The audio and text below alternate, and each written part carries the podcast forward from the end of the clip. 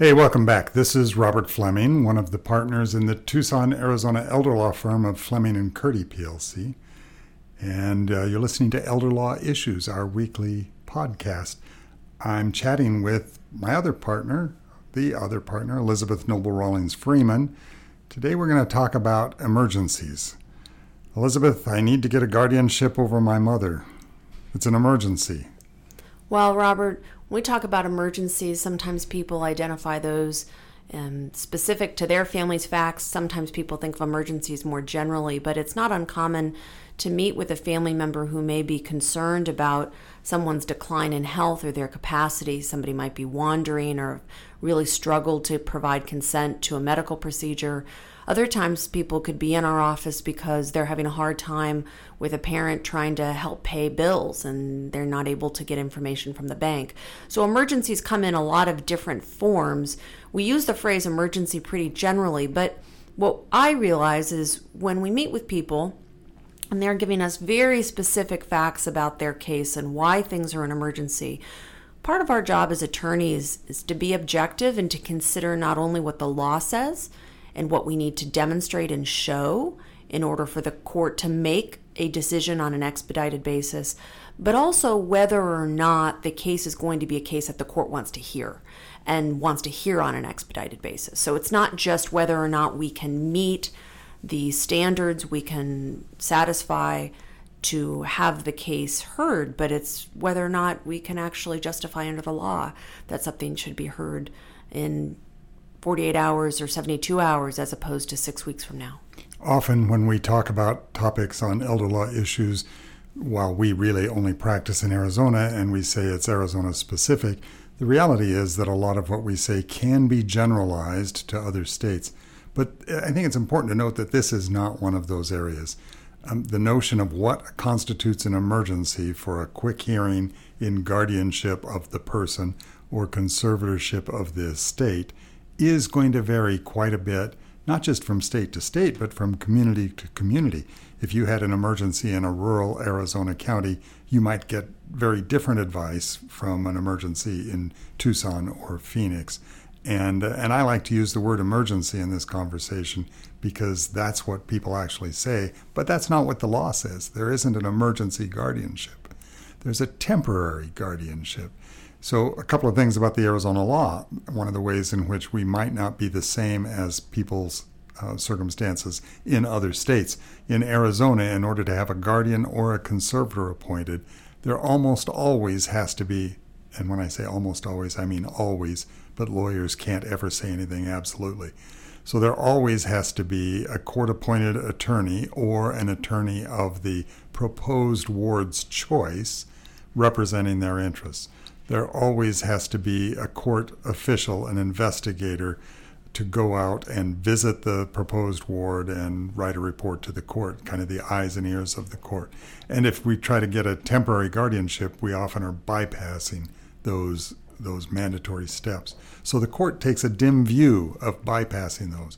It, it, you know, the, the judges often say to the lawyers, not to the to the litigants, but when we meet in chambers, they say, you know, your emergency is not my emergency.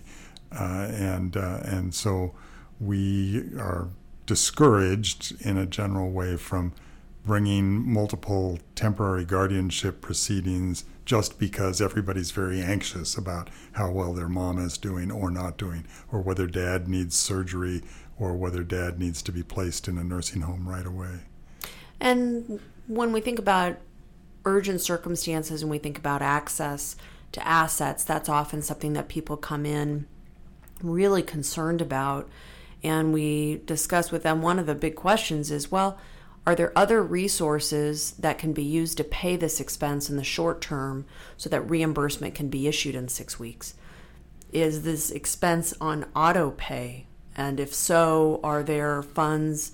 To support the payments until somebody can gain access to the account. So I think, Robert, as you mentioned, emergencies come in different circumstances and are described differently. But we've got to make sure that if we're really going to take the court's time, we think that not only are we able to meet the, the legal requirements, but that the court is going to also agree that this is a time sensitive issue and, and, an emergency. I would tell people who come in one big question we were frequently asked is, well, how long is it going to take to get a hearing? And Robert, that's basically out of our control. Ways that we see changes is it's taking longer to get hearings because there's a real demand in the courts uh, to have a judge's attention on a particular case, and each hearing is usually at least 15 minutes on the calendar. So that's a hard question to answer uniformly. How long is it going to take? It really does depend on the facts and circumstances. It depends on the judge's calendar. It depends on what else is going on for the court. Uh, in some cases, when we have an emergency hearing, that might be sandwiched between other matters, and, and people have to be flexible. So it has been helpful, though, I think, in some circumstances, to be able to appear remotely, uh, appear by telephone or by Zoom or Teams, Microsoft Teams, as opposed to in the courtroom. We find that sometimes the hearing uh, the hearings as they're scheduled are are scheduled pretty quickly. And if you have a client who lives across the country it's hard to get that person here the next day to testify in front of a judge. And so in some ways technology i think has helped create more efficiencies and has helped in those circumstances where there's really an urgent matter that the court needs to hear. You've said a couple of times six weeks. And and i know that you mean that that's kind of the best guess of how long it might take. Right.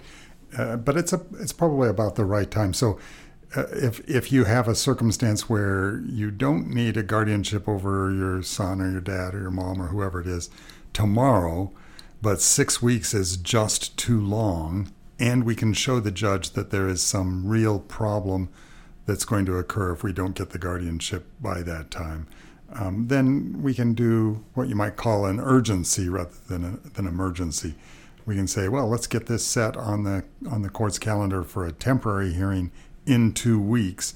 That'll give time for the investigator and the court appointed attorney to do their job, make sure that we get all the medical evidence together, and we can put together a, a cohesive statement for the court.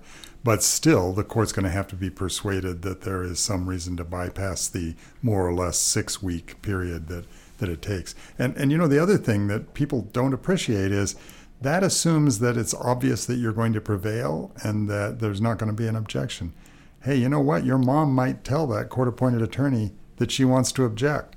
And then the six week window goes out the window, to confuse my metaphors.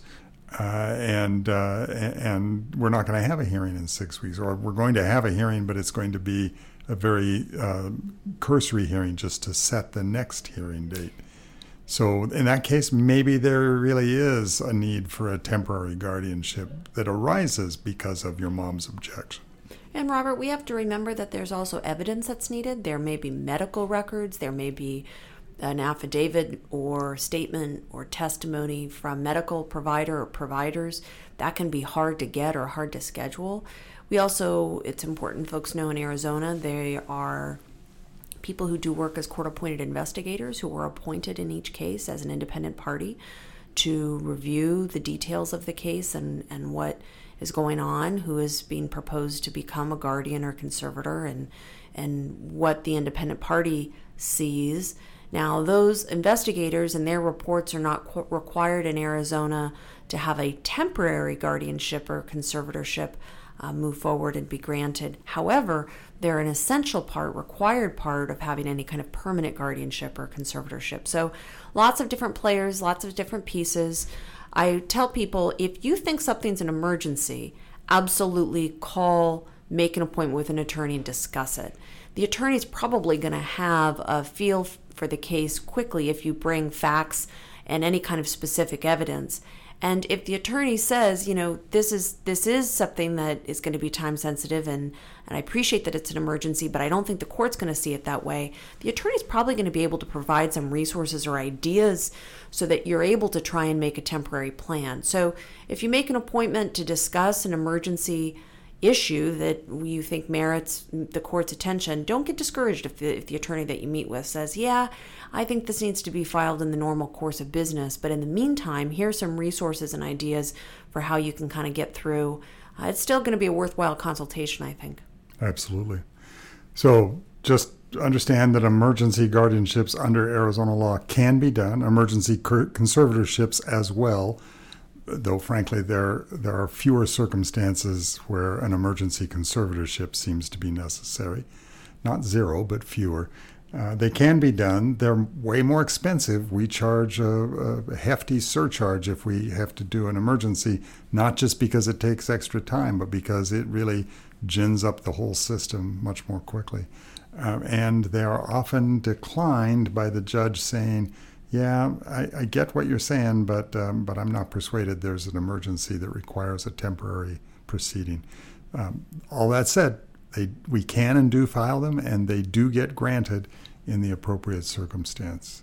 Talk to us or to your lawyer if you're not talking to us uh, about what circumstances might make a, an emergency for the court system. And we understand that those circumstances can change in the course of a proceeding as well. Last thoughts about emergency guardianships, Elizabeth? Well, just be thoughtful before you start knocking on the court's door. It's really important to have your ducks in a row. Well, that sounds like a good aphorism to end with. So, this is Robert Fleming. I've been chatting with Elizabeth Noble Rawlings Freeman. We are the partners at the Tucson, Arizona elder law firm of Fleming and Curti PLC. We hope you'll join us again next week for Elder Law Issues. Thanks.